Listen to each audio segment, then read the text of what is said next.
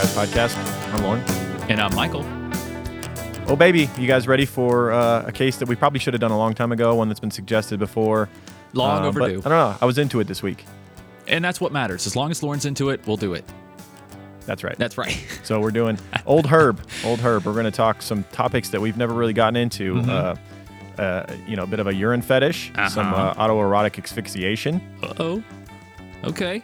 We've lost we've lost some great people to that, unfortunately. Yeah, That's a road that I'm afraid to go down. I will never choke myself uh, during any uh, masturbation or sex. I, that, that is my promise to you guys. That. well, thank you, Lauren.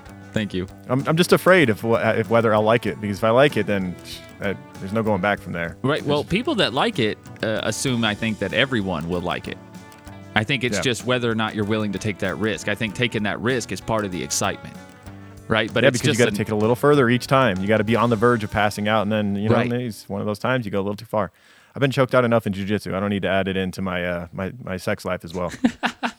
Well, it seems like it might get a little weird when I do jujitsu as well. right. Like, yeah, uh, you might start liking it too much. I'm getting hard on right now when I'm getting choked. This is not cool. It's like, damn, Lauren. Lauren's not even trying to win anymore. It's like, what the fuck, Lauren? Tap out, tap out. Is he smiling? right? Oh man, I didn't expect this conversation to go this way. But if you're not uh, intrigued by this episode thus far, um, we you know even if you've heard about her old Herb Baumeister, Yeah. you know you haven't heard us do a take on it. So let's let's get into this. That's right, guys. Let's go. I said to my son, they're gonna hit that raccoon with a spray gun, and sure enough, they just striped right over its face and neck. You know, didn't even move it, you know, no effort to, you know, get it out of the way. So I happened to have a Polaroid with me, so I took a shot of the thing. This was just, you know, uh, Pena should have had a chalk line drawn around his career by state officials. There was no excuse for that. I mean, the poor thing deserved a better fate than that.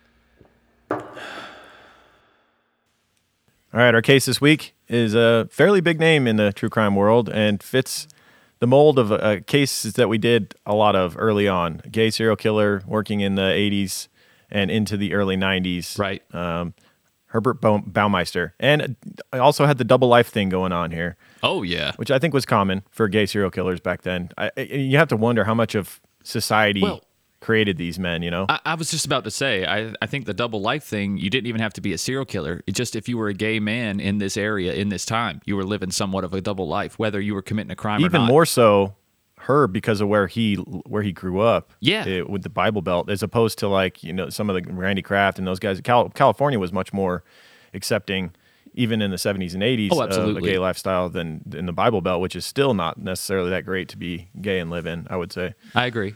I agree. Indiana is one of those weird states. Like they kind of they're not really a southern state, but they still kind of have a lot of those same those same convictions. You know what I mean? Up there, they're they're very conservative. Mm-hmm. very conservative Yeah. lifestyle Yeah. But uh, Herb Baumeister, um, on the surface, he was a straight-laced, business-owning uh, family man living on a basically a mansion in an 18-acre estate um, during his crime spree uh, called Fox Hollow Farms. What is it with Fox? Like Fox Farm? Yeah, like just, uh, also, yeah, dude. Like I, I couldn't help but think about Dupont as well because of Team Foxca, and there was some similarities in their personality as well. Um, Indeed. Indeed. and they're physical attributes. They were both tall, lanky, kind of gangly dudes living on a fox farm. Yeah. Uh, one was was Foxcatcher, the other being Fox Hollow Farms, but very very similar. Very similar, very eerie, and there's a lot of supernatural shit associated with Fox Hollow Farms. Maybe we'll we'll dive into that on another time. I'm thinking about doing an episode on Strange and Unexplained about that to kind of supplement this episode. So I was unaware of that, I, but I did uh, briefly watch a little bit of a YouTube video before we started this. Yeah. and it looked like there was a group of people that were in the dark inside the, the mansion, and they were going to go exploring. Is there some sort of a supernatural element to it? there is uh, actually, I, I I swear to God, I felt like I found more about the supernatural element in looking for info on Herb um, than I actually found on Herb. Uh, But yeah, there's there's all types of ghost sightings and different supernatural things that are associated with Fox Hollow Farms.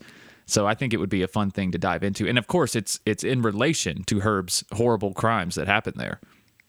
Well, yeah, So of course. I mean, yeah. if you believe in supernatural, if you believe in ghosts and things, this place would definitely be Oh, haunted God. because there were skeletons all over the forest surrounding his his large home. Yes. And a lot of these men that were killed on this property were very young, just starting out in life. So if you believe, you know, ghosts stick around because they have unfinished business in their life, these guys Yeah, no probably had a lot. I mean, Yeah, and several of them um, have not been identified as well. Mm-hmm. So maybe that's a part of their unfinished business. yeah, indeed. Um, so yeah, I didn't get into much of the supernatural stuff because I didn't do a ton of like looking around the internet. I got a book, Yeah. and and studied a few articles. But I the book I got was called "The Double Life of a Serial Murderer: The Serial uh, The Life of Serial Killer Herb Baumeister" by Jack Smith. Nice. It was a good, quick read. It was a little over two hours on Audible. okay. Um, so I got the audio version of it. And it was mainly Um, just and it, it got straight to the point. yeah.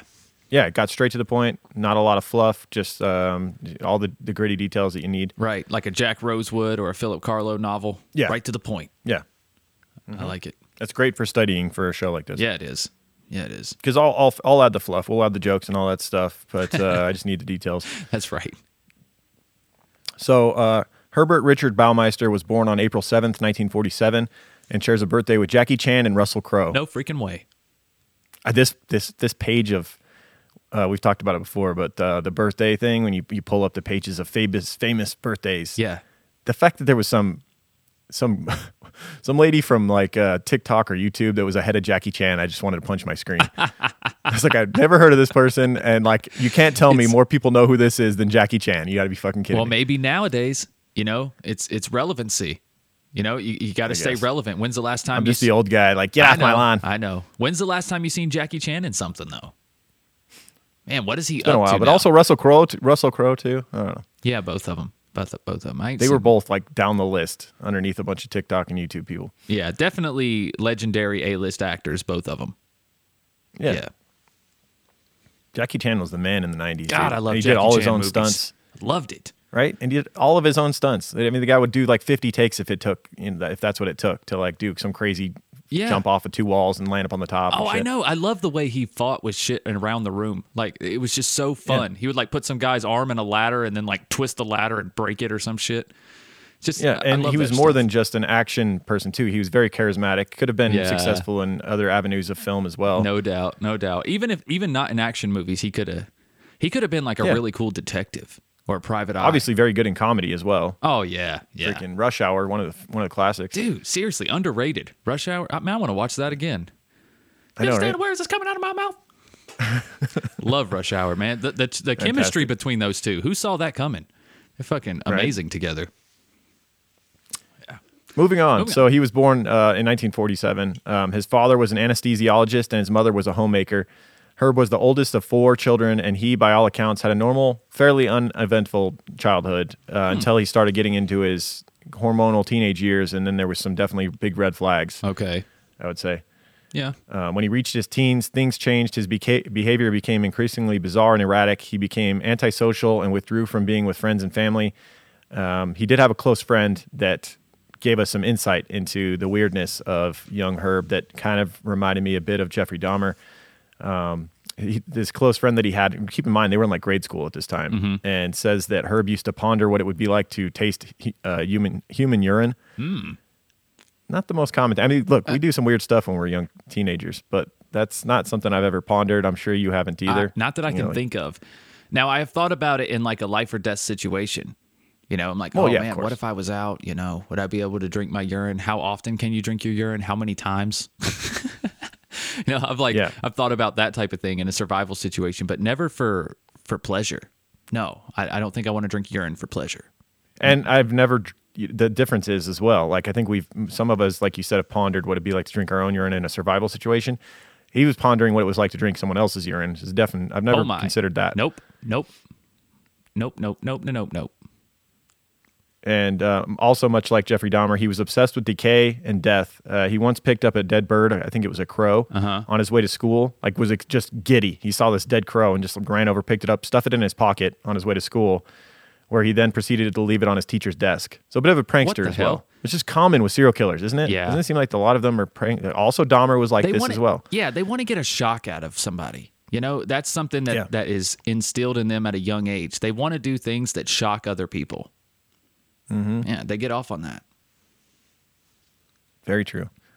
Uh, another time, he was reported to have been caught urinating on a teacher's desk, which is Here we go with the urine. hilarious because he also does it to his boss later on. He gets fired from the Bureau Yeah, of yeah, Motor Vehicles yeah. for doing the same fucking thing. Yes, it's like wow, you've been doing this for a long time, and these are two. These are just two examples. You know, if he did it once when he was a kid and once still as an adult, if that's still what's coming to your mind. Oh, he's pissing all, o- all over he's everything He's pissing everywhere. in life. Oh yeah, this guy's probably Yeah. like pissing in plants in the corner of his office and shit. No, Yeah. this is just weird. Yeah, Yeah, something was clearly wrong. Um, it's he started attending uh, high school at North Central High and was active in biology, geology, government, international relations, and chess clubs. Um, several sources mention Herb being taken and being evaluated by mental health experts as a teen. His father was very concerned with him uh, uh, about his oldest son. Right.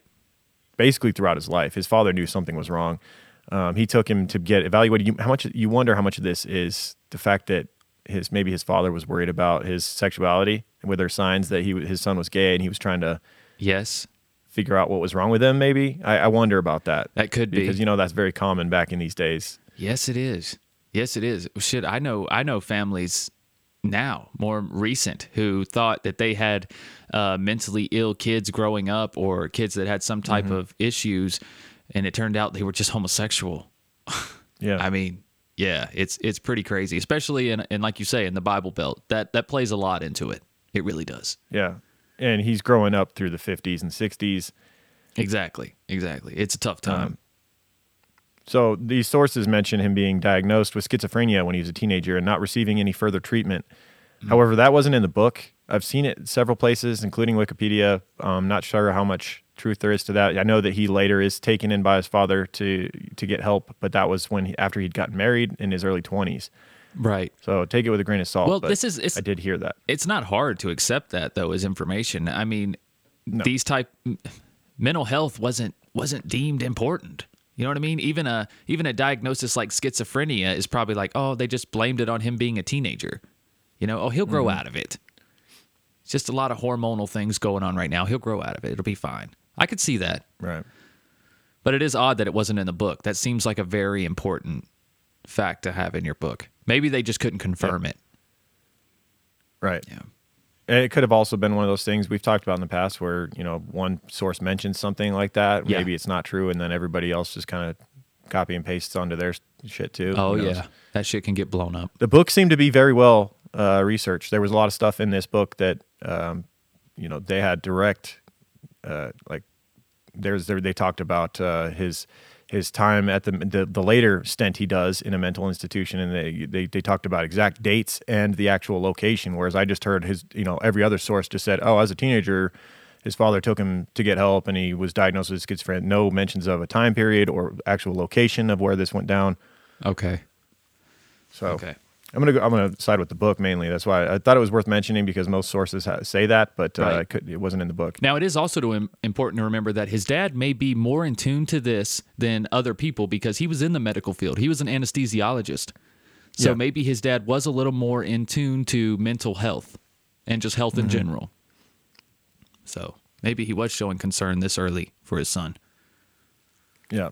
So m- minus the str- you know kind of weirdness and stuff, he he would ultimately graduate from high school in 1965, and began attending Indiana Ver- University, which is actually pres- pretty prestigious school. Yeah, still is. Yeah, and while at IU, he met his future wife, Juliana Saiter, uh, during his freshman year, and they would be inseparable for many years to come uh, after that. They reportedly shared strong conservative views and were drawn to each other. Juliana and Herb would eventually marry in 1971 when he was 24 years old. okay, pretty, pretty typical. Their relationship was a bit of a, a facade. It was more of a cover for him to to you know hide his homosexuality. In my opinion, it was like this is what you do. You know, Yeah. Yeah, that seemed pretty obvious to me as well. He was definitely feeling the pressure to be normal at this time. Yes. Um, briefly after the wedding, though, we see some signs that you know all is not right, Right. with Herb. Still, you know, on the surface things look fine, but he, he's not doing well. After the wedding, he had become despondent and spent a week on the couch, frequently crying. And this is when his father, according to the book, um, checked him into a mental facility, and that was Larue Carter Medical Facility, which has a checkered past. If you look into it, Yeah. a, a lot of uh, history of abusing their patients and things like that. However, Herb never mentioned anything happening along those lines while he was there, but he hid a lot of stuff in his memory bank, in his skeleton closet, if you will. Yes, he Um, did. so who knows? Maybe something did happen to him there, but he spent a few months there, and his wife stayed by his side, frequently visiting him, and was fully supportive of him throughout several instances uh, in his life where he, you know, has breakdowns or has bizarre behavior, getting later fired from the Bureau of Motor Vehicles for peeing on his boss's desk. She stands by him for a long time through a lot of stuff. yeah, she's a trooper, no doubt. Yeah. Um, while at LaRue Carter, he would be diagnosed with compulsive disorder, which is kind of a catch all term for general depression or mental illness at the time. Yeah. Like- Like we said, they're still trying to figure out mental illness I feel like these times. I feel like by definition, and especially in the '60s, you could probably give every single serial killer or repeat criminal compulsive disorder. I think it's just like you say, it's just such a broad term that you're just throwing out there. Yeah. Like they have no impulse control; they're just compulsive. They act, and then you know, and then they're a completely different person. I think they saw that Right. as schizophrenia when he's really just a sociopath. Right. I agree. So Julie and Herb uh, briefly rented an apartment, but after they both became gainfully employed, they moved up to a moderate home in Indy's on Indy's uh, second seventy second Street. Uh, Julie had received her bachelor's degree in education science and was working at a teacher at Broad Ripple High School. Herb, meanwhile, was never able to finish college. He tried several times Yeah. and just didn't didn't have the drive or the focus during this time to complete his education. And so, after several attempts at that and failing, he settled for a job at the BMV, the Bureau of Motor Vehicles. Mm-hmm. Uh, we call it the DMV now. I feel like most of the time, but I think uh, it depends on your state. See, we call it the DMV here in North Carolina too, but uh, Mm-hmm. apparently, I looked this up, and it's- it's apparently still in the, a lot of places in the Midwest and Indiana, in, in particular, they call it the bureau okay, instead of the district. makes sense. I mean, because it is a government entity, right? I mean, yeah, yeah, Bureau sounds more than like like governmental than Department of Motor Vehicles does. yeah, yeah. I guess it does. Department seems very dumbed Um, down. Yeah, he became a clerk, uh, but slowly began working his way up the ladder, eventually earning the title program director. Um, meanwhile, the child, the couple's first child came in 1979 with the birth of their daughter that they named Marie, and in the following years they would have Eric in 1981 and Emily in 1984, which is an unbelievable uh, success rate considering Julie would later claim that after 25 years of marriage they'd only had sex five to six times by her estimation. Whoa. And she also said that she had never even seen Herb naked. Oh, my that he always changed in the bathroom into his pajamas, and like I'm guessing they had sex in the dark with the covers on, uh, He was maybe even a hole in the sheets. Oh I don't know. Jesus! he was always wearing he was always wearing those blue jean shorts like Tobias on Arrested Development. You ever watch that show? Right? No, oh my god, but- David Cross plays this character who never wants to get who never is seen naked. And so like even under his clothes, he wears these cut off blue jean shorts that fit like super skin tight. It's like that's like his underwear that he never takes off. Never takes them off. That's hilarious. It's I just imagined that as soon as I heard about her. That is so But yeah, I mean, what a what a success rate though to have three kids after only having sex five to six times. That's an average of sex That's like once over 50%. every five years. Do you realize that? That's crazy. That's insane. Oh, as far as having sex, yeah. Are those kids even Yeah. his? You know? Like, man. I don't know, I feel man. like that's a legit question. Yeah. Wow. That's the, when I, I told my wife that statistic when I was sitting at the table reading over this timeline this morning. And I was like, listen to this. She was like, those kids probably aren't his. I was like, you think? I was like, wow, I didn't even think about that. So So- maybe the milkman. I don't Uh, know. who knows? Who knows? That's crazy. So these early years of marriage seemed to be going well for her, but by all outward appearances, he was successfully keeping his true desires buried deep. Um, however, then he lost his longstanding job at the BMV. He'd been there for, you know, I think six years or something at this point.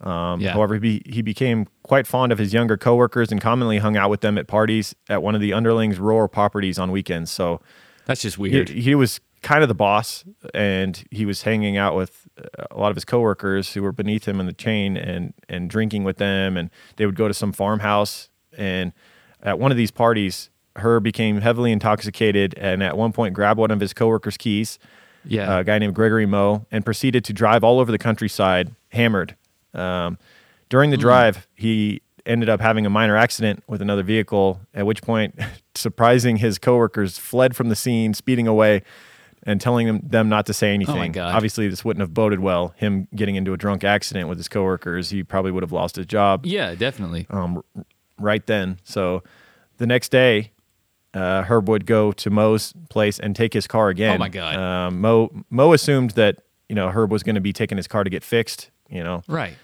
He he did not do that. Uh, three days would go by, and Herb had not contacted Mo. Mo hadn't heard from him, so he uh, reported the vehicle stolen at that point. Do you think he, you know, looking back in hindsight, do you think he used his car to commit a crime? Probably, right? Dude, I didn't even think I did not even consider that. But you know, there's so many different reports of vehicles from the witnesses that saw Herb leave. There's the victims that left these night these gay clubs. Yeah. that Herb would would kill a lot of times. Yeah. It seemed like there was different vehicles that Yep. were reported. It wasn't always the same car. And different tags. Sometimes he had Ohio tags. and Yeah. from different states. That's so a good. I bet he did, dude. I bet he killed at least one person with that car he over probably did. days. He he took the car at the party to see what Mo would do, and since Mo didn't Yeah. freak out, he was like, "Okay, well, fine, I'll borrow his car again the next day." But this Mm-hmm. is just so weird, man.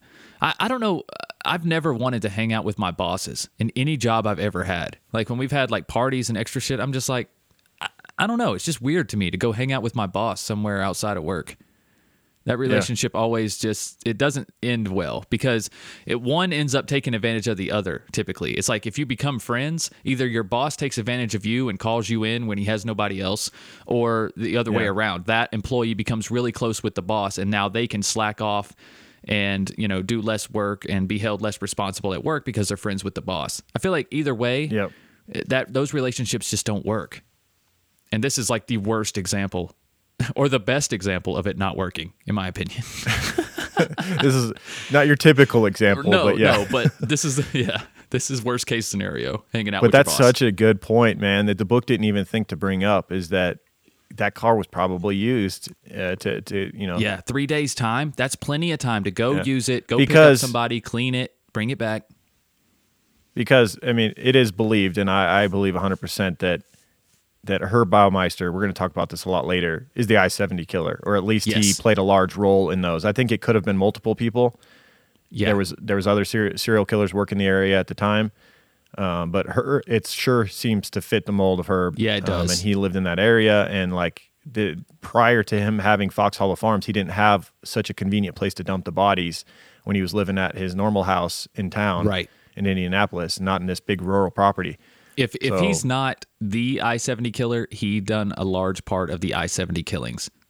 And that's my yeah, yeah. that's my opinion, and this would fit in that time period. Yes, it fits very uh, well because those bodies were being dumped. right, and we'll talk about that more later. Uh, you know, Yeah. about around the time he buys his his new property. Yeah. So he takes his coworker's uh, car, Gregory Moe, who he had wrecked the car the night before. He takes it for three days and ditches it somewhere. I don't know. I, I, I, he may have burned it or whatever, but uh, Moe would end up reporting the car stolen and get actually a payout from the insurance company for the stolen car that never never turned up. But over the coming months, uh, Gregory and his other coworkers would come clean to the the Bureau of Motor Vehicles about what had happened that night, um, and Herb would actually become arre- get arrested for this once the truth came out about it. Um, he would be arrested for theft and conspiracy to commit theft, and for whatever reason, though, the, the same coworkers that had gotten him arrested ended up being uncooperative on the stand, and Herb would ultimately be found not guilty. So he'd get off the hook for Well, the theft of that car. Again, he's he's their boss, right? I mean, Yeah.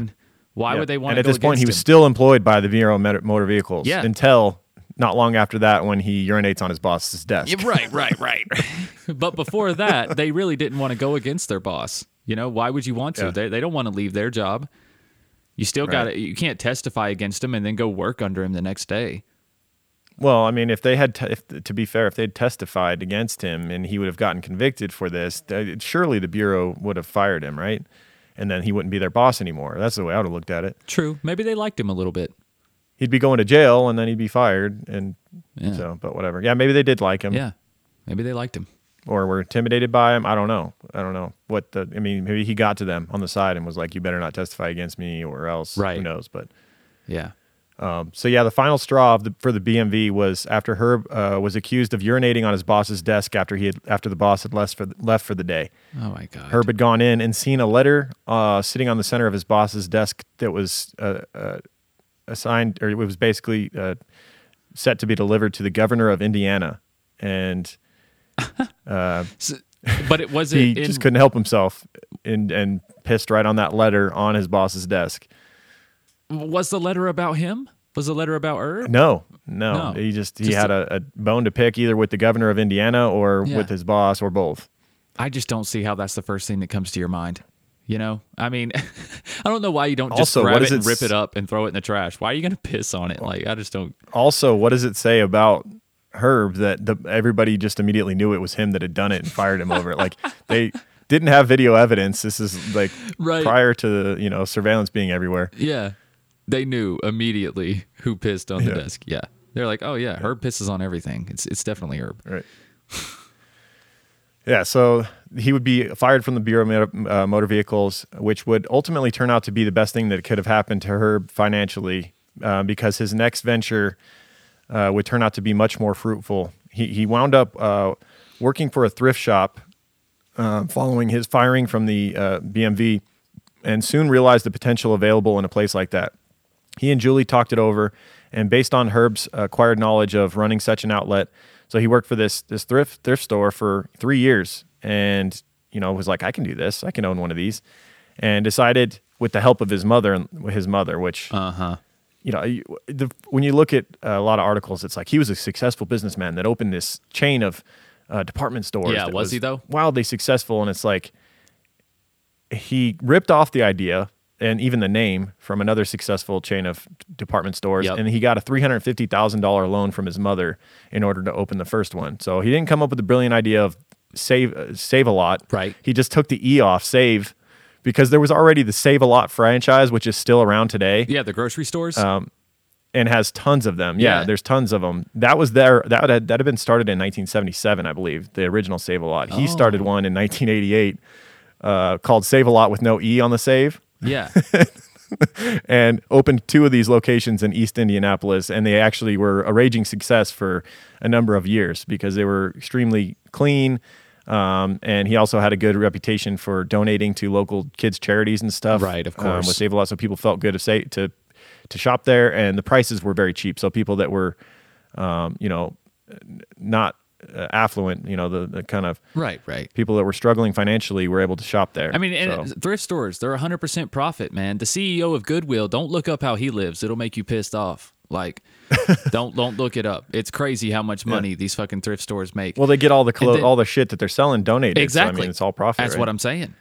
And then three, but three hundred and fifty thousand from his mom in 1988. Lauren, what's that? What's that Yeah. equivalent to now? Qu- uh, three quarters of a million dollars or something? It's got to be. Now that was from the book, and then I've seen elsewhere that it was a much smaller amount of money that he used to start it. But I, Mm. it, it's not cheap to to open a department store like from scratch. you know No. what I mean. I, th- I saw something like he grew, he took five thousand dollars and started it. I'm like, I don't think that would be able you would be able to start much with that even in 1988. No, not unless you just had found a really cheap storefront that you could rent. But you would still have to have a collection of merchandise. You know Yeah. what I mean? You can't just you can't just start a you can't just start a thrift store with nothing. You can, It's clear that his parents first. were very well off. I'll say that it's clear that his Well, parents were very well. His mother had a a home, uh, a, a waterfront condo that they had just for like vacation. It was like their second home. Yeah. But yeah, I, I, I'm going to lean with the book side on this one as well. Getting a large loan from his mother to open the first location, which was a raging success, and he ended up op- opening another location in Indianapolis, and they were doing quite well. Yeah. and they had this sudden influx of cash. So the Baumeisters decided to upgrade their living situation. The next home they purchased was, by all intents and purposes, a mansion, and would later be the infamous site for the crimes that Herb would commit.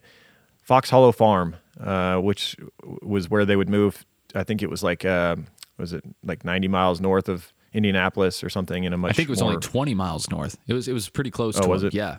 Wasn't bad. Oh yeah, yeah, 20 miles north of Indianapolis. Um, the home was a majestic 9,500 square foot Tudor style building sitting on 16 acres of lush green pastures located in Westfield, Indiana, about 20 miles north of Indianapolis, um, which gave the young family privacy without being too far from the city. It was complete with a five car garage and an indoor swimming pool. Jesus. So quite a step up from the way they've been living before. That is a mansion. Anybody that has an indoor swimming pool in 1988. Yeah. That's incredible. Yeah. um, and th- it was a shame that they bought this place because it was perfectly manicured and well kept prior. But after the Uh-oh. Baumeisters moved in, it just fell apart. Like it, it was, they, the all of the landscaping was overgrown and um, the inside of the house was in shambles. Basically, it was just like shit stacked everywhere, boxes and all kind. They never really, seemingly settled in and fully unpacked over the years. Yeah. Or that was just the way that they lived. Yeah. Um, well, they probably they had the money to afford the property, but maybe they didn't have the money or the time to maintain it. That's Maintain that's it. something a lot of people don't understand when they when they move into a bigger property.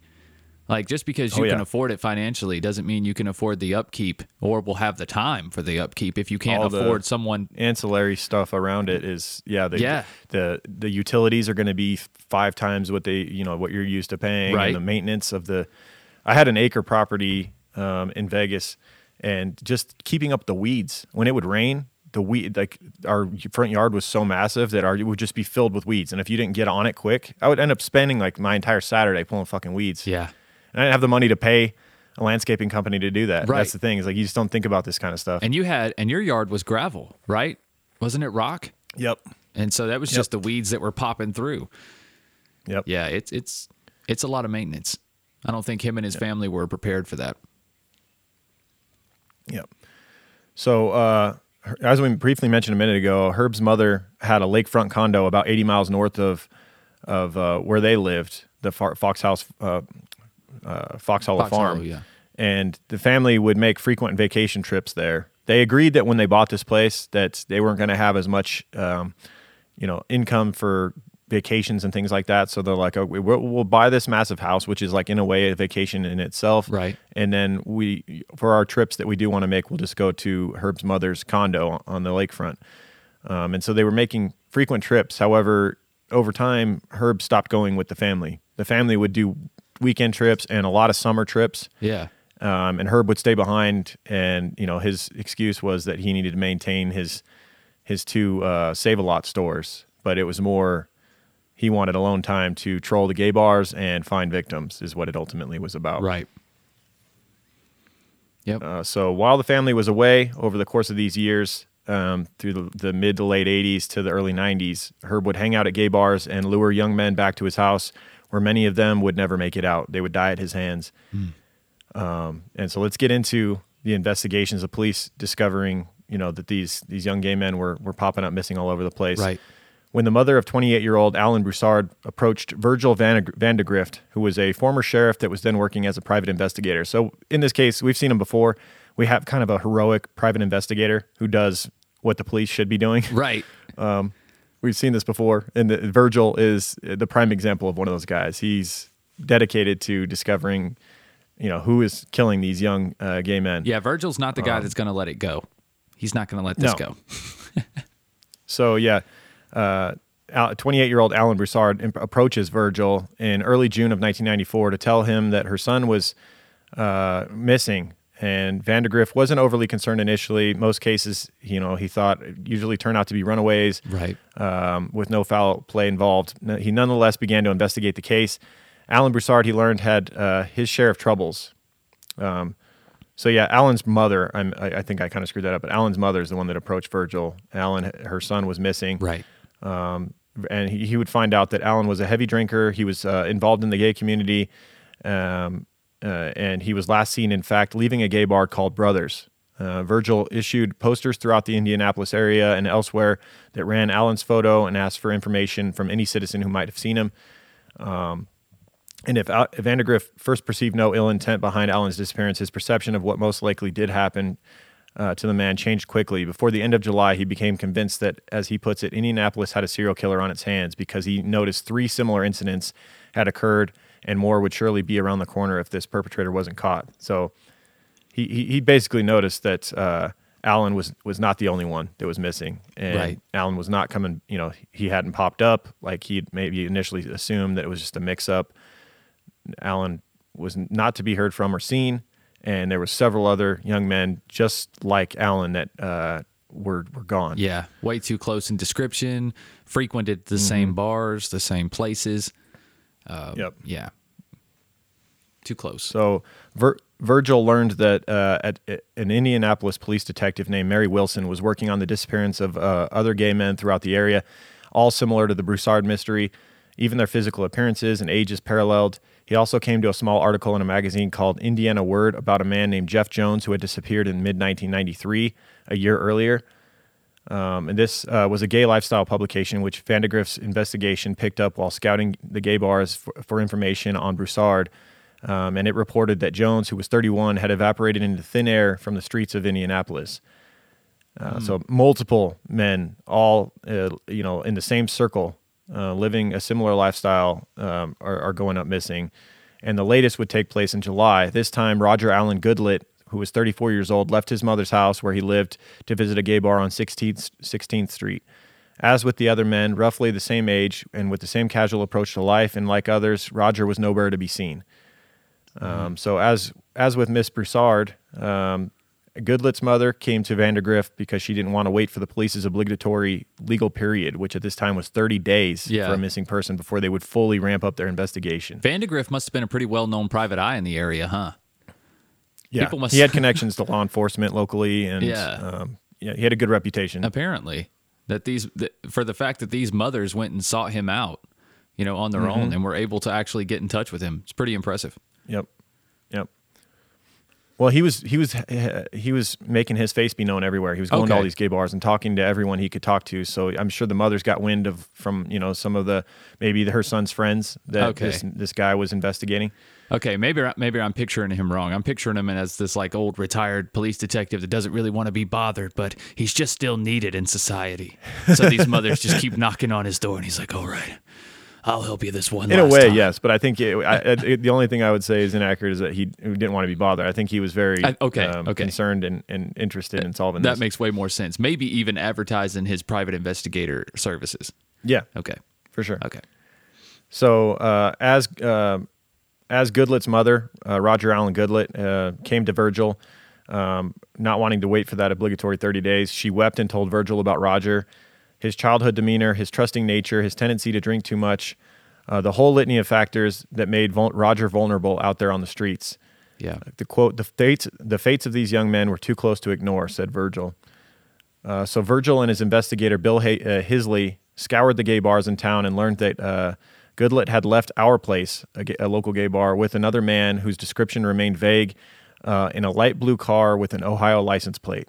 Now we mentioned that uh, Herb would drive different vehicles. Yeah. Who knows where he got some? Maybe he had access to to vehicles because of his job at the Bureau of Motor Vehicles, or who knows? But maybe he was stealing them. Mm-hmm.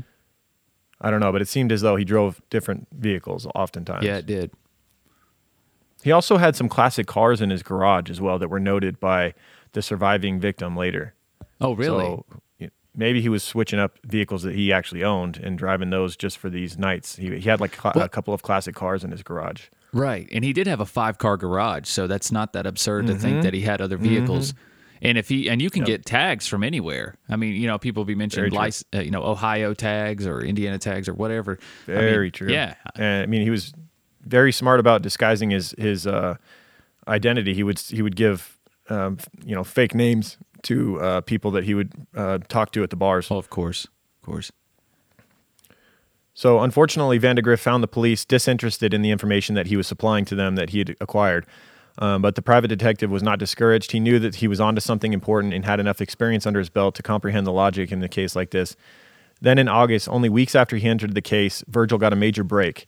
A fellow named Tony Harris, which was not his actual real name, his name is um, disguised for his own uh, protection. Right. Um, but this this fellow that we'll call Tony Harris came forward and, and, said that he had known Roger Goodlet from the gay bar scene, and he had seen uh, uh, Virgil Vandegrift's posters and had some information to share. His story is pretty pretty crazy. Oh yeah, we get firsthand knowledge of what it was like to spend a night with uh, Herbert Baumeister. Right. He claimed that he had spent an evening with a man that whom he was sure was a serial killer. And when he tried to tell the local police, they treated him like he was crazy.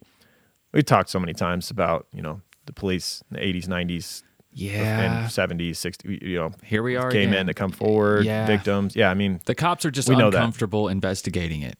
And they were at Yeah. the time. They were just uncomfortable investigating it. There's really no other way around Mm. it. Yeah. So he had tried to tell the police. They treated him like he was crazy. The FBI suggested that he had been on a drug trip. Oh Lord. Um, then phoning Roger's mother, she put him in touch with Detective Vandegrift. So here he was to tell his story to Virgil Vandegrift. Yeah. And over the next several weeks, he made several visits to Vandegrift's office, each one yielding more information about that night as he remembered it. His interviews were recorded with his permission, and according to Tony, he had chanced upon his suspect in a local gay bar in town, the 501 Club, and had actually seen him at other gay bars before in the past. He said that the man was tall, lanky, and silent, but they had never spoken until this particular August evening. Um, and what had drawn Tony's attention to him was the man was seemingly staring and scrutinizing the Roger Goodlet missing persons poster behind the bar um, at the gay bar that they were at. Yeah. So this man was um, a bit infatuated by the poster, Uh-huh. and it made it, he, Tony said, it, "quote I had just had a feeling by the way he was captivated by that poster that he was the man who had killed my friend Roger. Something in his eyes." Now that's a bit of a jump. Well, also It's a bit of a people jump. that met uh, Herb said that they he he gave them a weird feeling that he was something off about him. I mean, clearly there was, but people have a good, you know, a lot of people have a good spidey sense for this type of thing, and like Absolutely. apparently, yeah. But it's just apparently Tony was one of those people that was intuitive and could just sense that something was not right with this guy. Right, right. And he's in his hunting grounds, so Herb is going to be acting Yep. strange in these areas. Mm-hmm. Yeah. Yeah.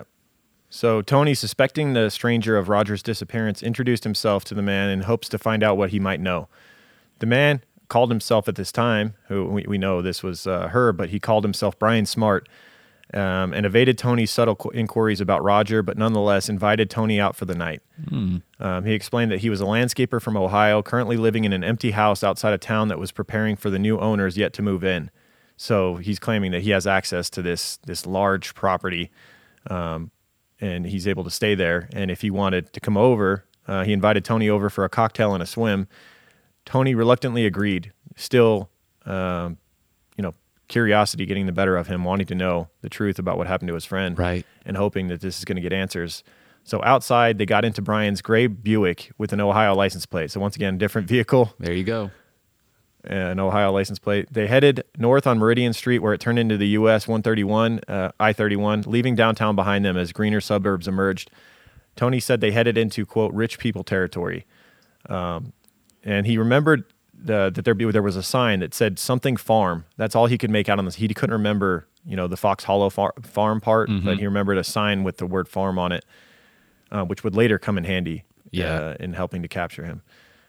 So the Buick, when they arrived, paused before what was a large Tudor country mansion. He said they entered a dark house. Uh, the, the house was very dark. There was clearly no one there.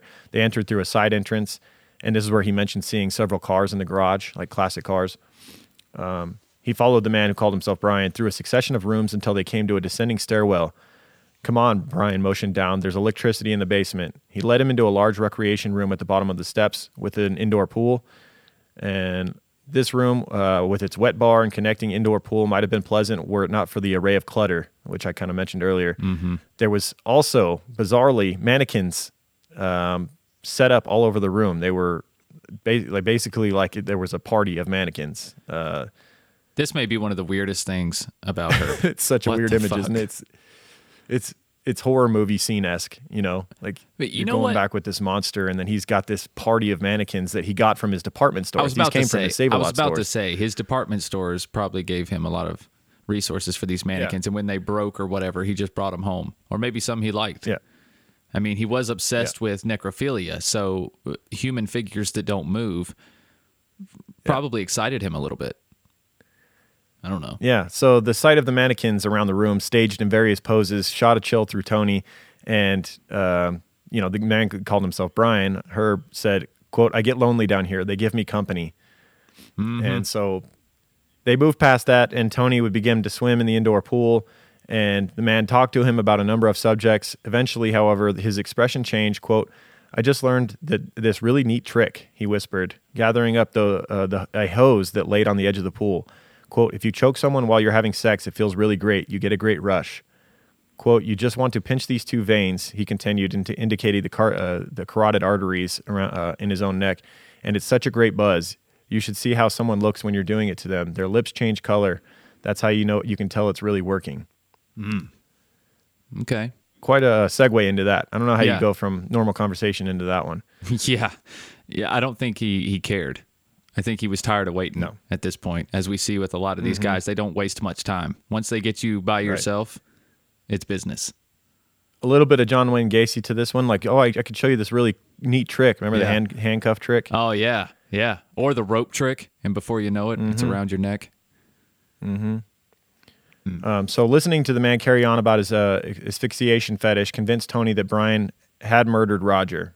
I mean, he knew the guy as Brian, but obviously this is uh, Herb under an alias. Um, and he thought, who knows how many more he's done this to.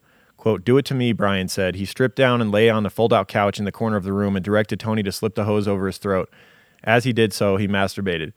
It was clear that Brian had been through this routine many times. Tony pushed, uh, placed Brian's hands around his neck and lay down. Bending over Tony, Brian tied the, tied the choker around his throat, and the, as the blood pressure mounted in his head, Tony didn't wait for further results. He feigned unconsciousness. And when Tony opened his eyes and grinned, Brian raged, quote, You scared the shit out of me. You know you can die doing this. There's been there have been accidents. With that, Uh-oh. Tony decided to be frank. Is that what happened to Roger Goodlet? Was he one of your accidents? Were Uh-oh. there others?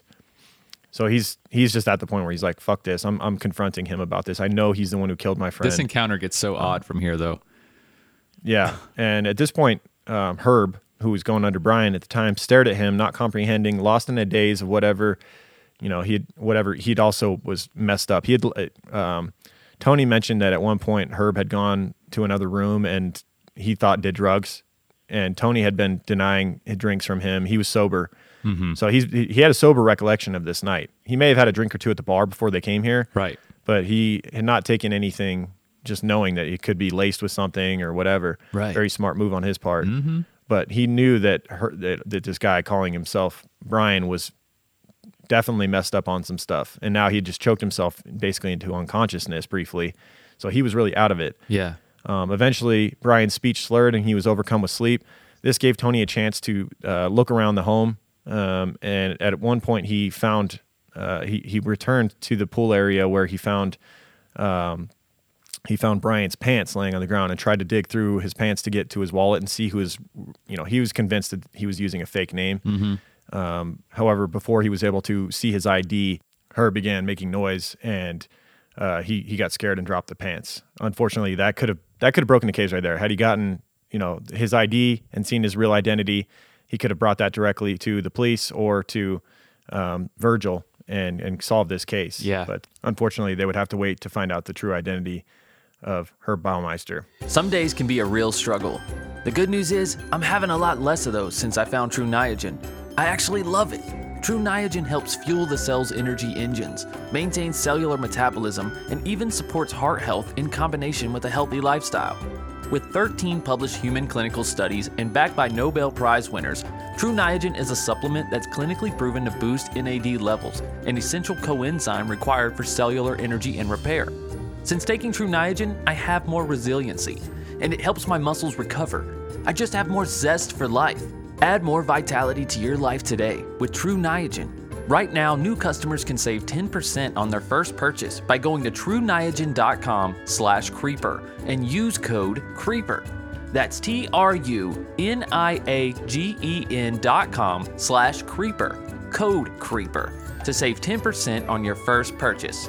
truniagen.com slash creeper, code, you guessed it, CREEPER.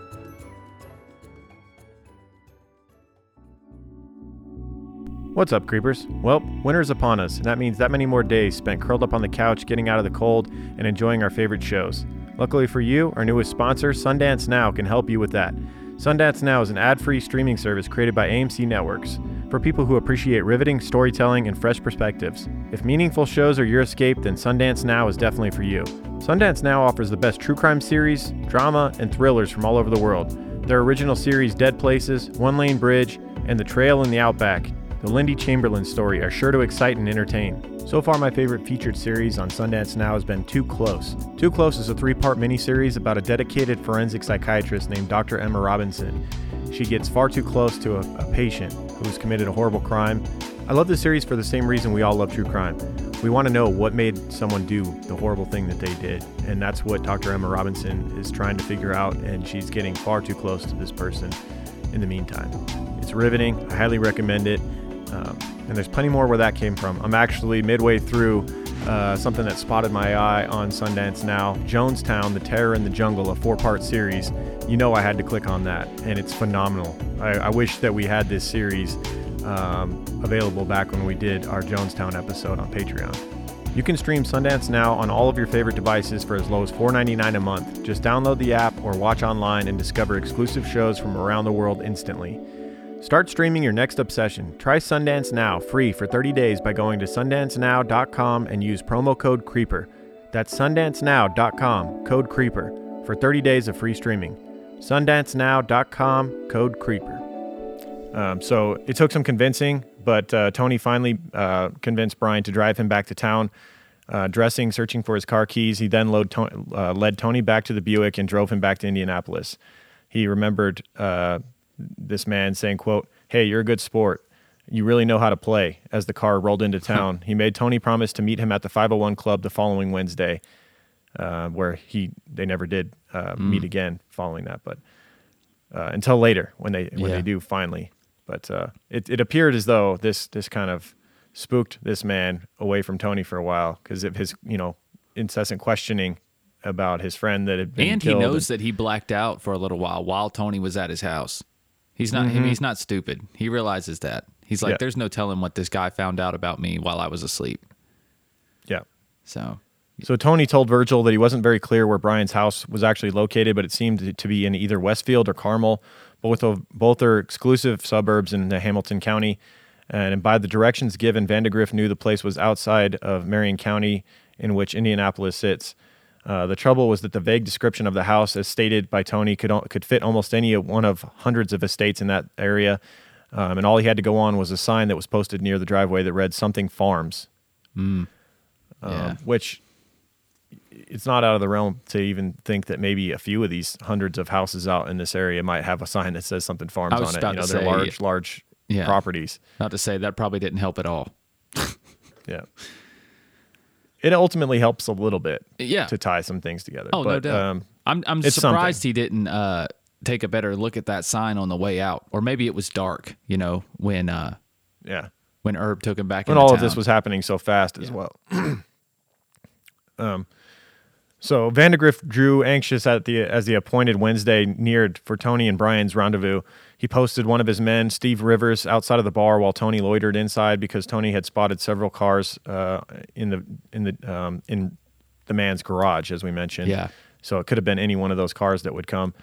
Um, they studied the faces of any automobile that uh, seemed to cruise by, but no one fit Brian's description. Brown haired, long faced, pale. And by the time the bar closed that evening, it became apparent, much to Vandergrift's disappointment, that Tony Harris had been stood up. So the man was kind of nervous, didn't show back up the following Wednesday. right.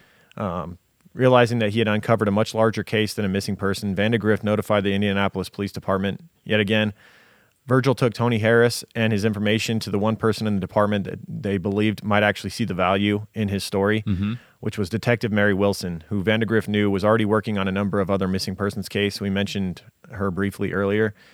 And in fact, she had been the principal investigator in the Jeff Jones disappearance, the case that Vandegrift had read about in the Indiana Word and whose details matched so closely with those of the missing persons uh, reports for Roger Goodlet and Alan Broussard. Mary, as it turned out, was investigated disappearances of other Indianapolis men too. Those of 20 year old Richard Hamilton, 21 year old Johnny Bayer, 28 year old Alan Livingstone, and others dating back to the early 1990s. They were all gay men. Mary realized that Tony recognized Tony Harris as perhaps the missing piece to solving the puzzle. So this is what Virgil was hoping for. They found someone within the police department that actually believes believes them, Right. Um, and believes more importantly Tony Harris's story. And you have a firsthand So- experience, which uh, so Yes. often solves these crimes and gets these- Seriously, yeah, a lot of serial killers we've covered get taken down by someone who survived, that right? one. Yep, that one or two victims that survived and what they're able to remember. Yeah, it changes everything. Mm-hmm. Yep. So he repeated his story to Mary. Uh, he then accompanied her, accompanied her on a prowl through the northern suburbs to try and find the uh, the home that he had that nightmarish night in. Mm-hmm. Pulling into the gate uh, into one gateway after another, none of them. Uh, the private manor struck a fam- familiar chord with him, and in the meantime, Mary designated plainclothes men to uh, in the field to the gay bars in town, the 501 Club, the Varsity, and Our Place, where they talked to bar owners and their frequenters for information that might identify the monster. Um, meanwhile, Vandegrift dispatched one of his investigators, Bill Hisley, to search the country suburbs. Uh, Bill had been a beat cop, I believe, and knew these suburbs well, so he he assigned him to that task. Okay. And his quest would ultimately bring him to a property sign at the end of a long driveway in Westfield marked Fox Hollow Farms.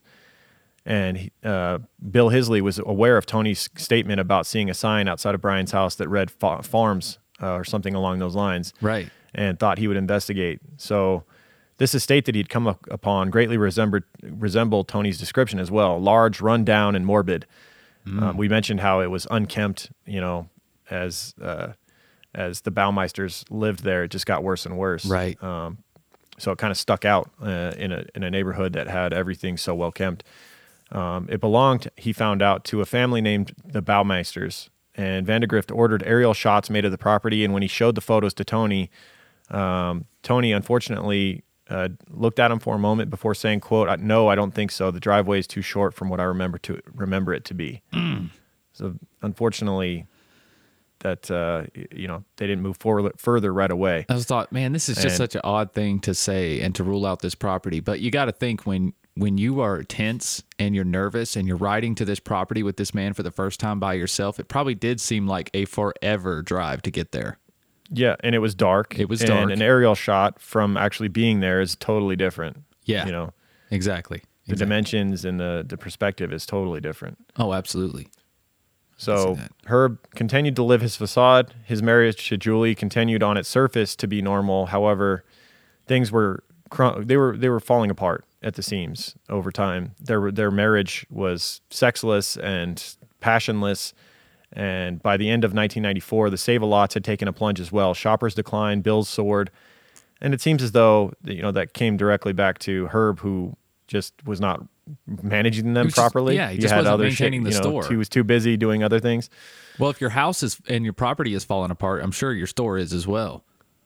Oh, they were. Yeah. Um, we have uh, a quote about that in a minute from one of the employees of Save a Lot at the time. Huh. Um, but Julie, his wife, tired of the bickering, threatened divorce. Um, she did not act initially, however. Uh, she, instead, she sat by and watched her business decline, her marriage sour, and her new husband and her husband grow stranger. At the workplace, Herb's ever darkening moods were venting on his employees. He demanded grueling work and unfair attention from them. He fired those who wouldn't comply to his unjust treatment.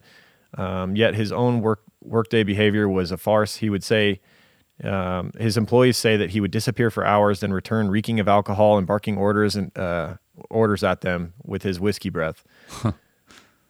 Uh, here's a quote from one of the employees at the time. The once tidy stores uh, had become filthy. She, uh, they said everything was so dirty. Everywhere you looked, there were mountains of garbage bags. It was like working in a garbage heap. Ugh.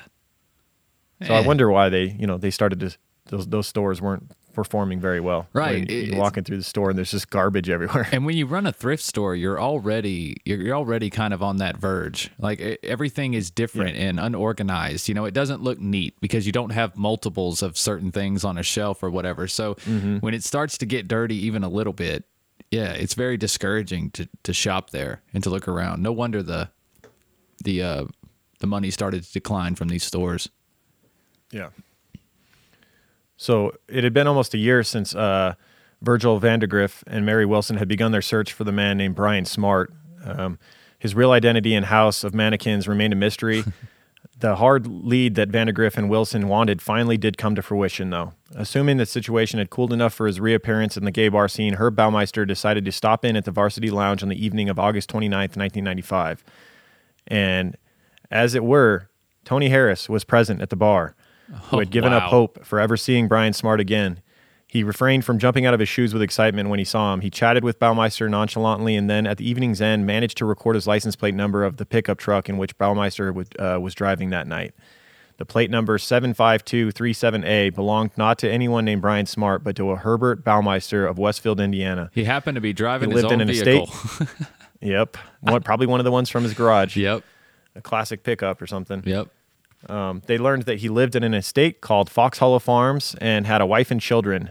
They knew right then. You know That's they knew. it. The second they looked up his address, they're like, "Holy shit, we got him!" And then the the, the one officer was like, "I fucking knew it." Yeah, I know, right? was named Bill that had already been to the Yeah. house and like, I told you guys months ago. yeah, Yeah. it probably costed some lives because you guys didn't believe me. True.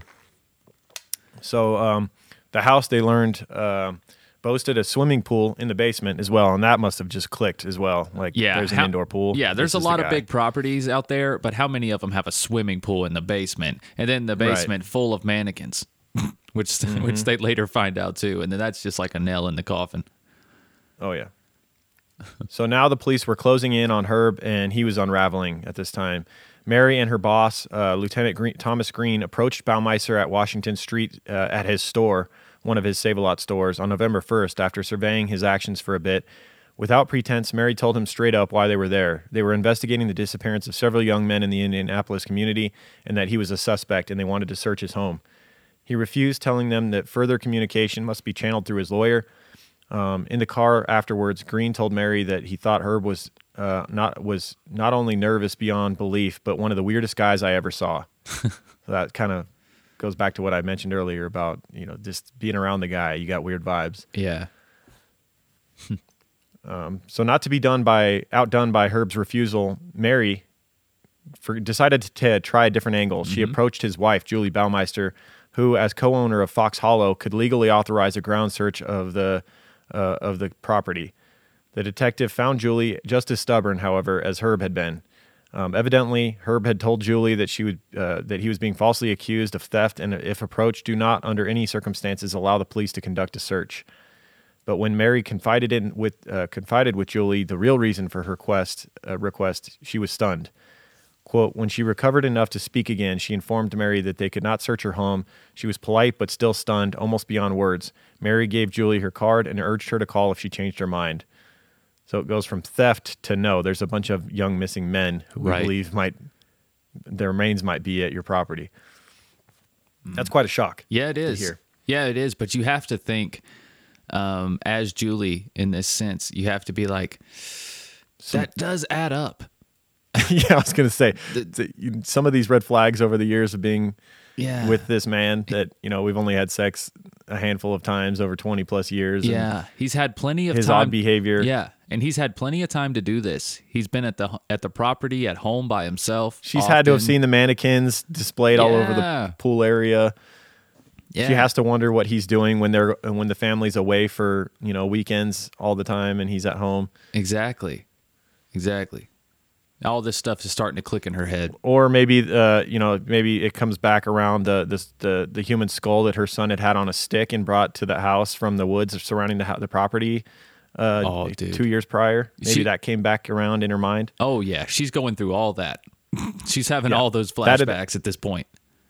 that had actually happened Yeah. her their son had been playing in the woods with a friend and they brought back a human skull on a stick and were actually using the, using the stick to put the skull up in their sister's room uh, in the window to scare her. Yeah. And when the mother found out, she made uh, the son like take her out to the woods where the, the she found the remains uh, of a human out there, the, the the skeleton of it, and Yeah. somehow didn't go to the police. Well, er, Herb said that it was just a, a research, the remnants of a research Yeah. skeleton or something like that. He said he, he it was some bullshit excuse. It's like, why would that be out here, Herb? You're not even. We're not even. It was a the city." dissecting skeleton, right? Yeah. Why are you? wh- Who's dissecting skeletons out in our property? A private Human property? skeletons, yeah, Yeah, that doesn't make any sense at all. Yeah. But so that have to had to have uh, that had to have kind of you know gone through her mind when uh, the detective asked her about this. Right. You also have to you have to understand she probably feels a sense of embarrassment living uh, living with this man who is- Mm-hmm. who's been living like this and she had no idea for this long or she was in denial. Imagine how that must look to her. Cuz on Yeah. the outside she seems like a very successful together member of society and on the on the inside her whole her whole family is falling apart right under her nose. Yeah. You know, it's it's kind of embarrassing. and it's gotta it's gotta hurt knowing that she's she's wasted 25 years of her life with this person Absolutely. you know Absolutely. So after this things soured more and more at the baumeister residence. Julie phone, uh, even phoned mary wilson one morning to blame her for causing her domestic life to worsen. Quote the police are not coming to my house she screamed tearing through my things upsetting my children all on the word of a psycho named tony harris whom my husband has never heard of. So denial. I think she's in denial at this point. Exactly. and lashing out in anger over it. It wouldn't be until June of 1996, six months, as Vandergriff states, that Julie came to her senses. Over that time, her husband had become a paranoid wreck. When the Chil- Children's Bureau decided to cancel its contract with the two failing Save a Lot stores in May, he seemed to go off the deep end. Home life worsened for the woman, um, and it was now intolerable. Both she and Herb um, had in, had initiated separate divorce proceedings, and in her and her mind continued through it all to replay the doubts about Herb's sanity that Mary had uh, force fed her uh, in, into her consciousness. Right. How could you Um, not suddenly be going through she- that stuff? Right. Suddenly, she realized that she felt no loyalty to the thing that had been her husband. And on June 23rd, she called her lawyer, Bill Wendling, and told him to get in touch with Mary Wilson. Herb was currently out of town with his uh, with their son uh, Eric, visiting his mother at Lake Was- Wassee, and uh, she wanted to take this opportunity to tell Mary about the bones she had found in her backyard. And this is goes back to that story I just mentioned a minute ago. Yeah. Um, the following day, after Julie's lo- lawyer was notified, Mary Wilson drove anxiously to Fox Hollow Farms. Accompanying her were two Hamilton County officials, Captain Tom Anderson of the Sheriff's uh, County Sheriff's Office and Detective Jeff Markham. So Julie Baumeister, with attorney Wendling at her side, met the law enforcement people at her front door that afternoon and led them through the house to the wooded backyard. There, she pointed to the spot two, where two years earlier her son Eric had found a skeleton. The reason she had not notified authorities until now, she claimed, was because she had believed that Herb, she had believed Herb's story about the bones being no more than a dissecting skeleton. His his recent erratic actions, however, filled her with new doubts. You think? Yeah. Y'all think? Yeah. Yeah. She's definitely being terrified now. She's she's probably thinking, what else has been back there? Because they could have found other Yeah. skeletons and other remnants. Surely the, Do you the think- children have. Do you think over you know these prior weeks she had maybe gone out there herself and looked around a little bit more and found some more quote unquote dissecting skeletons Definitely. and thought to herself, how many do you need, Herb? How many dissecting skeletons do you need in the woods? Right. I mean, I know you're weird and you like mannequins, but uh, starting to question your theory here. yeah, exactly. Exactly. I mean, it wasn't it wasn't implied that he was the one dissecting the skeletons, was it? Maybe he was saying that yeah, somebody else had done that Yeah. and left it out there. That it wasn't a real a real human skeleton or something, or it was it was, but it was used for scientific purposes or who knows. It's so you know what's funny. But. I feel like she's had her she's had her head in the sand for a long time. You know. Oh, definitely. definitely. She's just been staying busy. Uh, she has plenty to keep her busy, I'm sure. It's one of those instances. But you know what's funny? As much as we've referenced bodies and skeletons and mannequins in this episode, they haven't been confused for each other for like the first time ever in true crime. Usually when you're talking Right. bodies and mannequins, it's usually because they're getting confused one for the other or vice versa. You Mm-hmm. know, so it- it's kind of funny that this story has both mannequins and bodies and remains, but At, neither at of the same property. at the same property. neither of them confused with the other. No, no, no. It's very clear what's mannequins and what's bodies, but it's just weird, Right. isn't it? Yeah. Yeah. It's just a strange occurrence. So, as the detectives looked around the yard, it, it appeared at first glance to be normal, but as they began to kick through the low grass and patches of dirt just beyond the back patio, they encountered a bone, a bone about a foot long, charred from being burned. Um, they weren't sure if it was human. Then, as their eyes focused on the area immediately around them, it became apparent that those many pebbles and rocks shown around the cover were not pebbles and rocks, but fragments of bone. Lawyer Bill Wendling searched, uh, watched the police scoop up one chipped bone after another. Now looked around at his feet like evidence that followed the ol- the old adage, so obvious it's unclear. He realized the chill that he was too standing on what resembled bone chips. So that that's insane. Like they they finally like their eyes focus and they zoom out and they're like, these are all not these are not pebbles. These are all fragments of bone. Like Yeah. that realization. Yeah. It's it, I'm sure it stuck out like a sore thumb once they realized what they were on. Yeah. Because out in the woods, there's nothing that's going to be as white as bone. But but then again, this bone was charred. A lot of it was charred, so it could have had burnt brown, black edges. So it could have blended Mm-hmm. charred and had bit been there for a while. Probably had some grass growing over it in some instances. Right. Right. The unkempt nature of the yard helped to disguise it as well. I'm sure. Oh yes, definitely, definitely. Um, So at one point, he leaned over to pick up what was obviously a piece of human teeth. Pieces of bone were everywhere. Still, the county people on site were unconvinced that what they were gathering and taking photos were actually human. It must have been also denial. Like, there's it's no way this is absolutely all human denial. bone. It's it's just because the sheer amount they were shocked, the horrors. You know what I mean? Yeah. I mean, it's just like that Right. can't be a body too. Uh, that can't be more bone over there. Come on. Like this, there's got to be a, a, a simple explanation for this. Maybe this is like an old burial ground from a long time ago, and this stuff has surfaced. I don't know. Your mind just doesn't go to the seemingly docile businessman who lives on this property has been killing people and throwing their remains back here. See, the thing is, the two detectives that Mary brought with her, they had that mindset. She knew. She damn well knew they were human. And when she delivered the bags of evidence to forensic anthropologist uh, Stephen Nor- Nor- Nawrocki Yeah. at the University of Indiana for examination, his answer was fast coming. "Quote: They're human, they're recent, and they've been burned." Well, there you go. So there's your confirmation. There you go. And No arguing with that. And the full scale search of the property was on. The next day, the police returned to the scene of what looked like one of the worst crimes Indiana had ever en- encountered. It began to appear now that Herb Baumeister's homemade graveyard might contain the remains of those many young homosexuals who, over the years, had vanished from the streets of Indianapolis. Mm. The anthropological team began the hunt by placing small orange flags on the ground wherever a bone fragment appeared, and in only a half an hour, they dropped nearly a hundred such markers. Summing it up, Nawrocki exclaimed, "Quote: It's a mass disaster scene."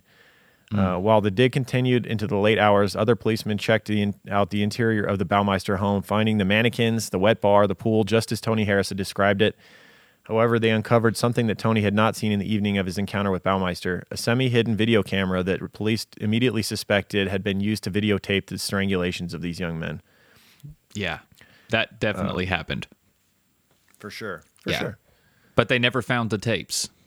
They never found the tapes. Almost, almost, Almost unfortunately. tapes. Yeah, we'll get to that. We'll talk about that in a few minutes. Um, so Julie grew anxious about the safety of her son Eric, who was, was with uh, his father at Lake Wa- Wawisi. Wawasi? Wawasi. Wawasi. We'll go with that. Wawasi. Yeah. People in Indiana are like, you fucking idiots. You you butchered it.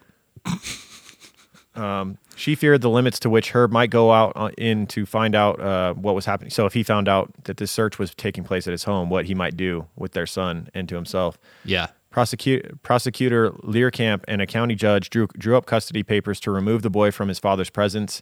Efforts were made by Baumeister to hold on to his son, but came uh, but came to no avail. He had no reason to suspect that his secret had been literally uncovered back at Fox Hollow Farms, um, and he figured this custody action was just a ploy by Julie to counteract his latest divorce movements. So luckily, he was still unaware of the search taking place at his property, or else who knows what he went, might have done with his son. It's kind of fucked up Um, that he only wanted to fight for his son, right? Didn't he have three kids? Yeah, It's kind of fucked up. And it's kind of weird, too, especially when you later find out that a lot of his victims were 20 years old, around 20 years old. You know, that's, Yep. that's pretty damn young. Mm-hmm. And then he wants to hold on to his son in particular. That just doesn't rub me right. Mm-hmm. I know. I agree. that's creepy. I hope I hope he never Yeah, I hope he never messed with that boy. Uh, me too. But it, it makes you wonder, knowing the monster that he was, and the fact that he's on a trip with just his son to this lakefront property. You're like, what was going on? You know. Yeah. Yeah. I, I don't think that was that was a good situation. So when the police showed up with the proper papers to escort the child home, Herb released him calmly without menace. Uh, the police determined also that the timelines of the victims' disappearances coincided with the periods that Herb's family were away. So it's all Yep. falling into place. They know now what, what has been going on for all these years. Yep. While his family's away, he's been taking these young men back to this mansion where he kills them and throws their you know remains out into the woods. Yep.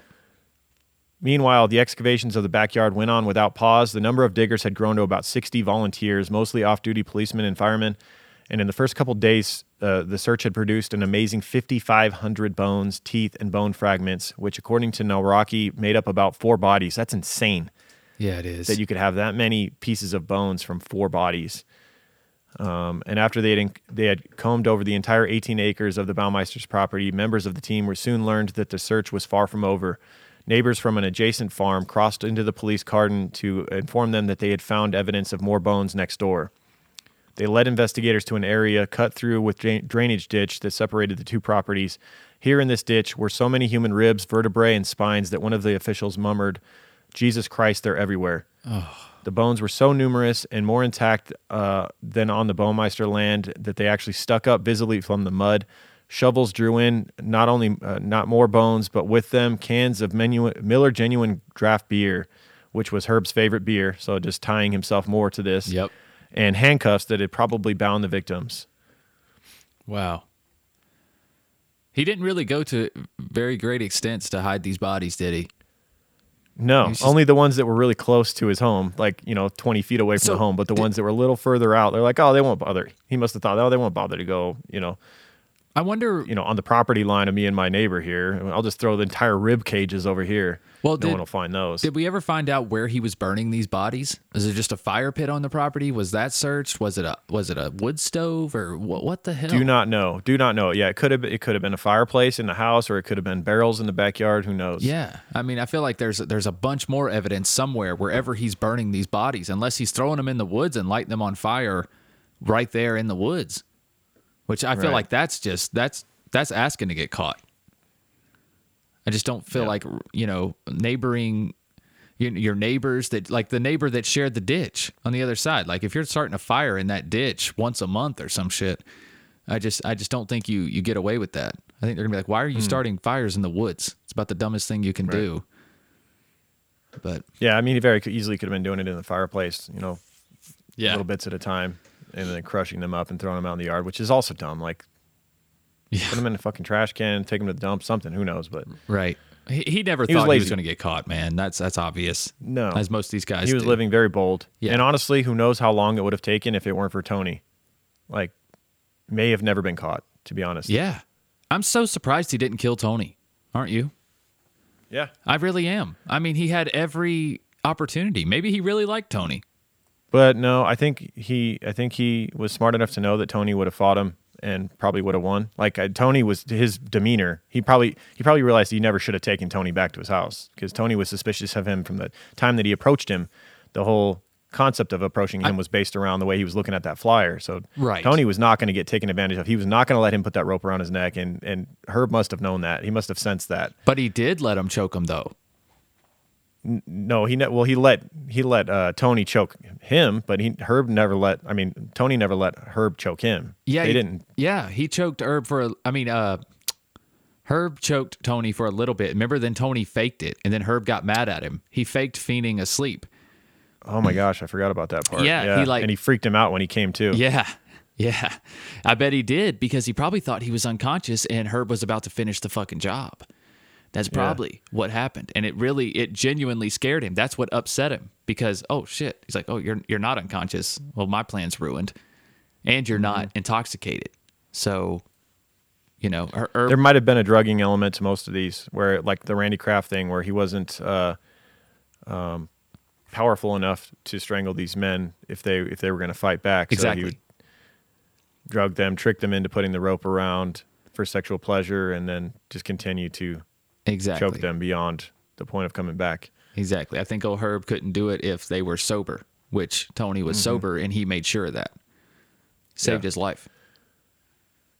So by the time that the exhumation uh, ended, uh, there were, they had found about 140 bones that were estimated as belonging to another seven men on top of the um, the other four that they had they had accumulated, bringing the count up to 11 um, found on the property.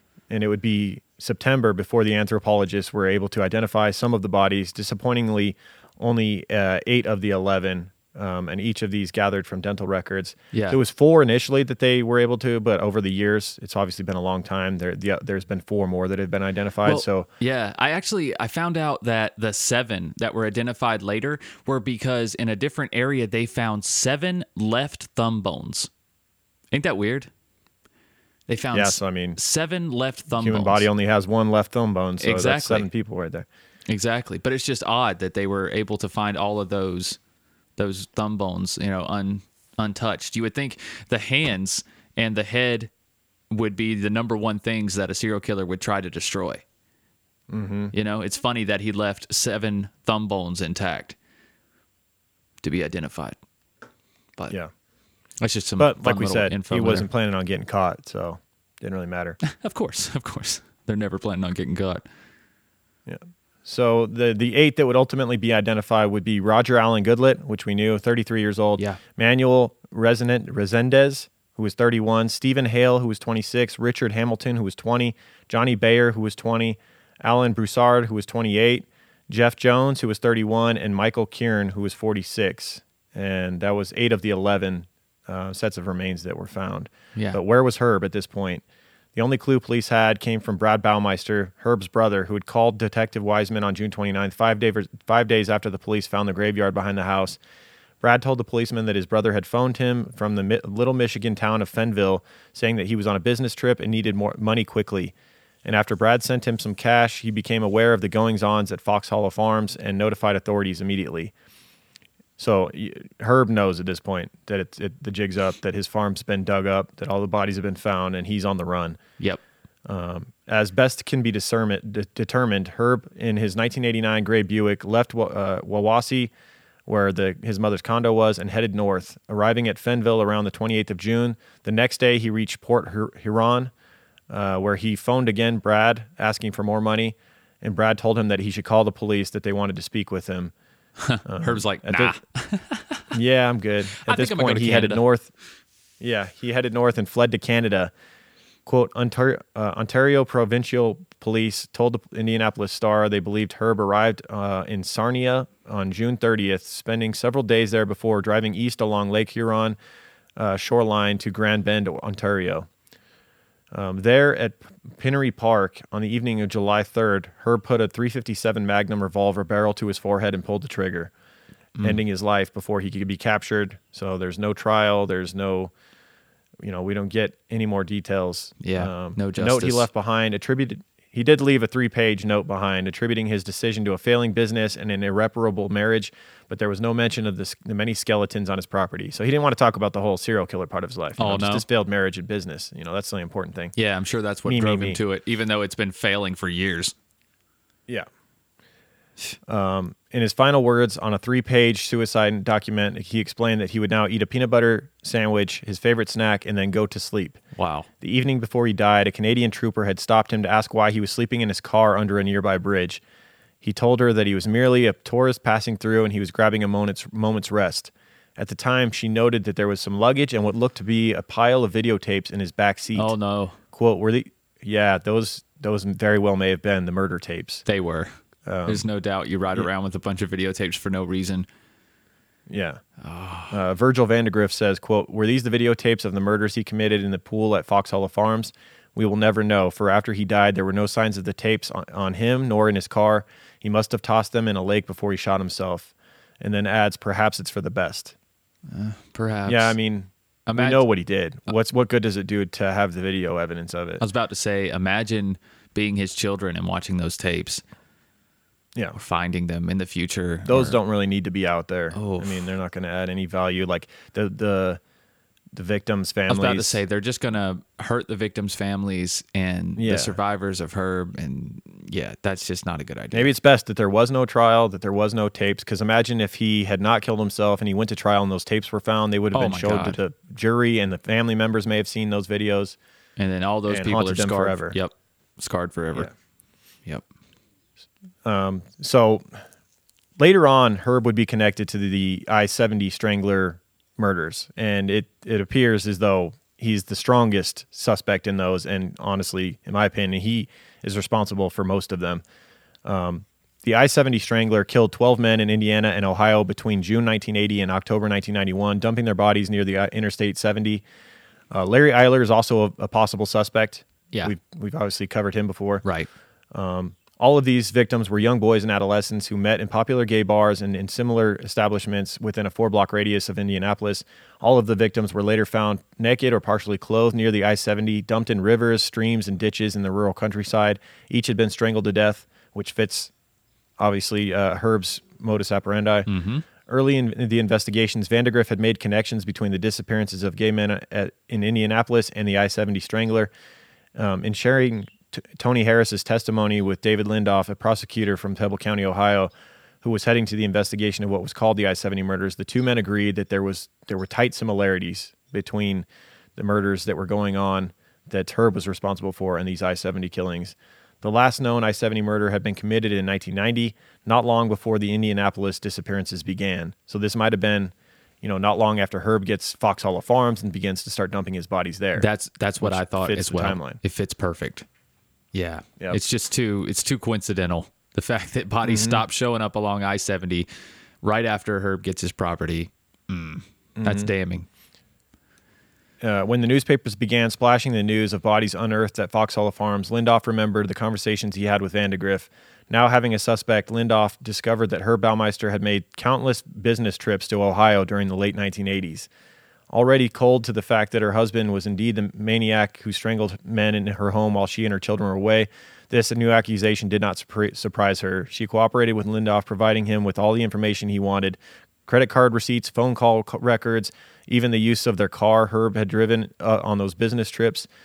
Bo, uh, Baumeister's photo matched the police sketch drawn from witnesses who they uh, they thought had seen uh, the I-70 Strangler.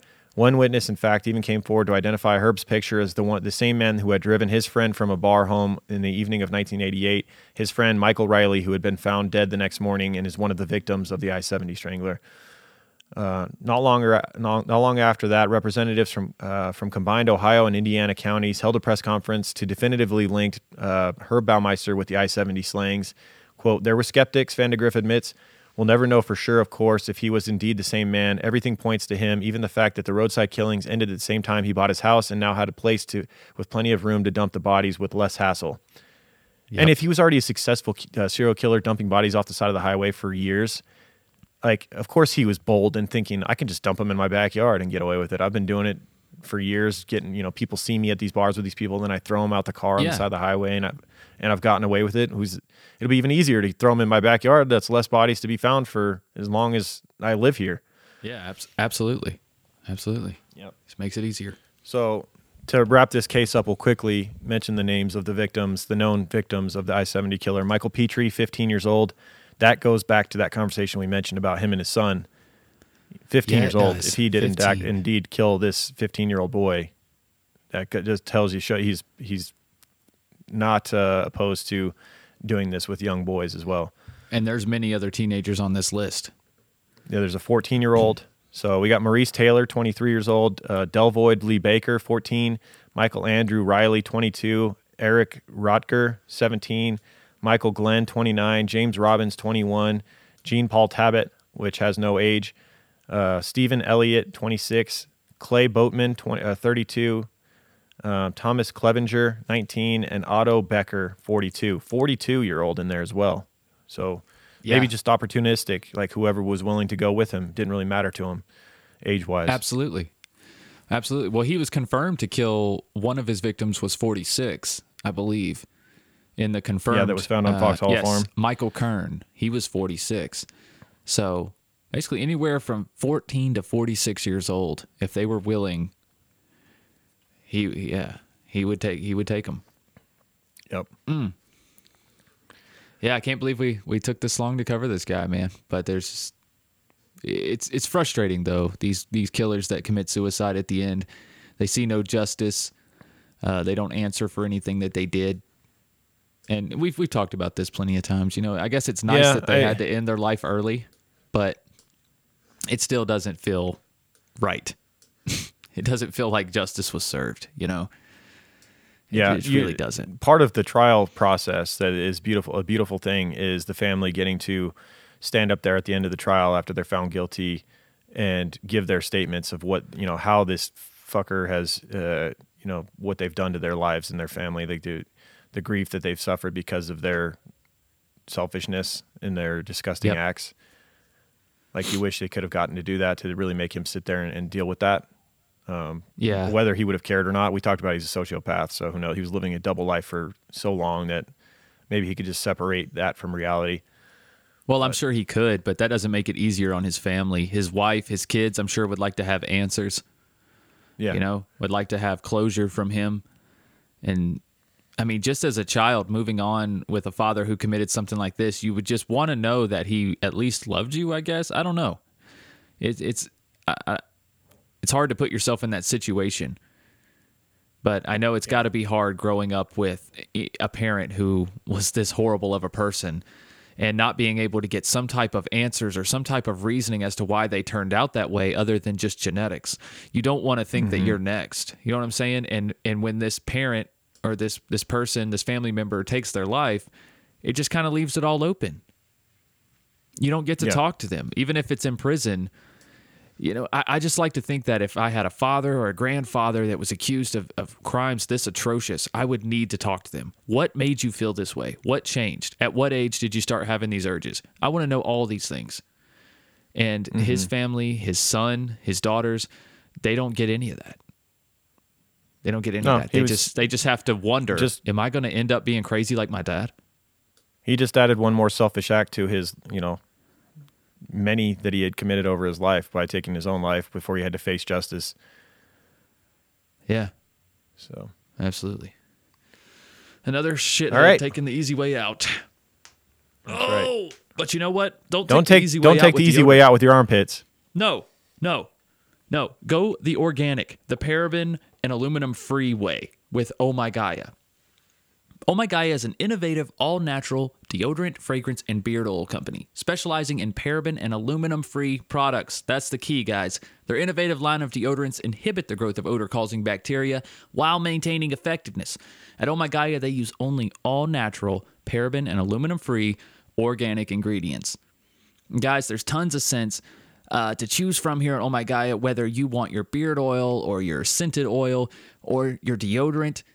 There's tons of things to choose from to fit your fancy. What from vanilla to cherry almond, sandalwood, lavender, lemongrass, Egyptian musk, uh, which is what I'm wearing today, coconut, dreamsicle, leather, lumberjack, honeysuckle, fireside, bergamot, amber, barbershop, uh, sweet pea, pear, sailor. And because you guys are True Crime Guys listeners, you can use the word creeper for 15% off your order. And if you don't know where to start, I forgot to mention we have our very own scent, True Crime Pine. I don't know how I forgot True Crime Pine. Gotta have a jar of True Crime Pine sitting around, made just for your True crime. You just saved the best for last. No big deal. That's all. That's all I did. That's right. But because you guys are True Crime Guys listeners, like I said, 15% off your order with the code word CREEPER, C R E E P E R, at shop underscore oh my Gaia on Instagram, or you can go to ohmygaia.com. That's O H M Y G A I A dot com. You guys won't regret it. Give it a shot. Do it. All right. All right. Uh, I want to thank some new reviews. yeah, I want to thank the couple people that have ta- taken the time to go and rate and review the show this week. Um, I want to say thank you to No Likey yet again, who keeps re- leaving review after review. I, well, good for you, working the system, getting shout outs every week. Um, Yeah, no like Likey that. says loyal listener and Patreon binger. So that, since you're a patron member, I'll definitely still give you a shout out too. Um, so yeah, thank you. And then we have There you go. Merg 1994. Merg 1994 says the best five stars. The only thing my ex boyfriend was good for was introducing me to this podcast. I've been a Uh-oh. fan, an avid listener for over two years now. Love you guys. That's great, See? Sometimes your exes can leave you with good stuff. right? Love it. Whoa. Well, uh, also, if you want more of us, if you want more Patreon, uh, I mean, if you want more True Crime Guys, check out our Patreon page, patreon.com slash True Crime Guys. Two bucks a month gets you access to our once a month premium uh, Patreon only episode, which we tend to do bigger name episodes, a lot of uh, heavy hitter serial killers and all that stuff. There's I don't know how many how many recordings are on Patreon at this point. Uh, probably a couple hundred. Oh my god. um, between just the banter, which we do every Friday at the five dollar tier. Yep. You get to hear us just hang out for thirty minutes to an hour and answer listener questions and Yeah. get to know us a little bit more. This Uh, past Friday, we released episode 52, Just the Banter, a year's worth of Just the Banters. Yep. And uh, if you if you love uh, merch from your favorite podcast, we have uh, gold stickers available at the five dollar tier, as well as getting access to all of our uh, premium content. That's right. Um, and at the ten dollar tier, you can hang out with us once a month. We get on Zoom and hang out with the creepers for thirty minutes and talk about whatever, anything. We get to know you guys. Um, so yeah, that's all available on Patreon. Two two through ten dollars get you all that, and you can you can pay up front too. For if you want to do the two dollar tier, it's twenty one dollars, and you have a full year, and you're done. And it's 54 at the $5 tier and then 108 at the $10 tier for a whole year uh, Yep. worth of true crime guys Patreon content. And like we said, we that gives you access to our 1 month exclusive episode, just the banter every week, and we get to have a Zoom call once a month as well. So if but if you're already a already a patron of True Crime Guys and you're all caught up on everything that True Crime Guys has to offer, we have other shows on our network now. Check out Strange and Unexplained wherever you listen. Uh, if you just search True Crime Guys in your podcast app or whatever, it, it should show up there. You'll see Strange and Unexplained. You'll see our orange and teal colors with our uh, T Rex skeleton there on the logo. And it's where we focus on unsolved missing persons and just strange phenomena, cult classics, uh, but a lot of unsolved cases on there, which we don't typically touch on True Crime Guys. That just gives us another outlet um, to cover those cases on there. And it's a little bit different format than True Crime Guys. Uh, I come on, I host, I bring you the facts, I bring you my opinion at the end, and then you get to hear from Lorne, who studied completely separate from me, just like we do on True Crime Guys, and you get to hear his opinion and how he feels about the case, and then we kind of see if we agree or disagree, and it's kind of cool. You kind of get some extra perspectives on every single case. But again, that's strange and unexplained wherever you listen. And don't forget about our fantasy football podcast. Right, Lauren? That's right. Full House Fantasy Podcast, Full House Fantasy Football Podcast, uh, hosted by me and my buddy Tori. Every Thursday night, we get together after the Thursday night game and talk fantasy football. Our lineups in the upcoming week starts and sits. Yep. You name it, all things fantasy. Um, and yeah, check that out. Uh, Full House Fantasy Football. It's available everywhere. Right on, guys. And as always, there's links to everything that we have plugged right below the description right here. Click on True Crime Guys link tree, and you guys will see links to our merch, our Spotify, uh, different Patreon pages, and all of our other shows. All right? Yep, and all of the uh, sources from the cases that we just did. So you see, you can find the book that I used to study this case. That's the link to that is in there, and then the different articles that I used as well. Yep. It's all right there, All right. guys. We'll see you guys next week. Keep creeping. Have a great week. Keep creeping, guys. True crime guys in the desert, we like a mirage. If you clicked on us cause you thought we was True Crime Garage. Now we ain't mad at you. Sit down, let us talk at you. I'm talking to the creeper army. We out here making murder, get murder, get murder. True crime guys in the desert, we like a mirage. It's okay if you clicked on us cause you thought we was True Crime Garage. Now we ain't mad at you. Sit down, let us talk at you. I'm talking to the creeper army. We out here making murder charming.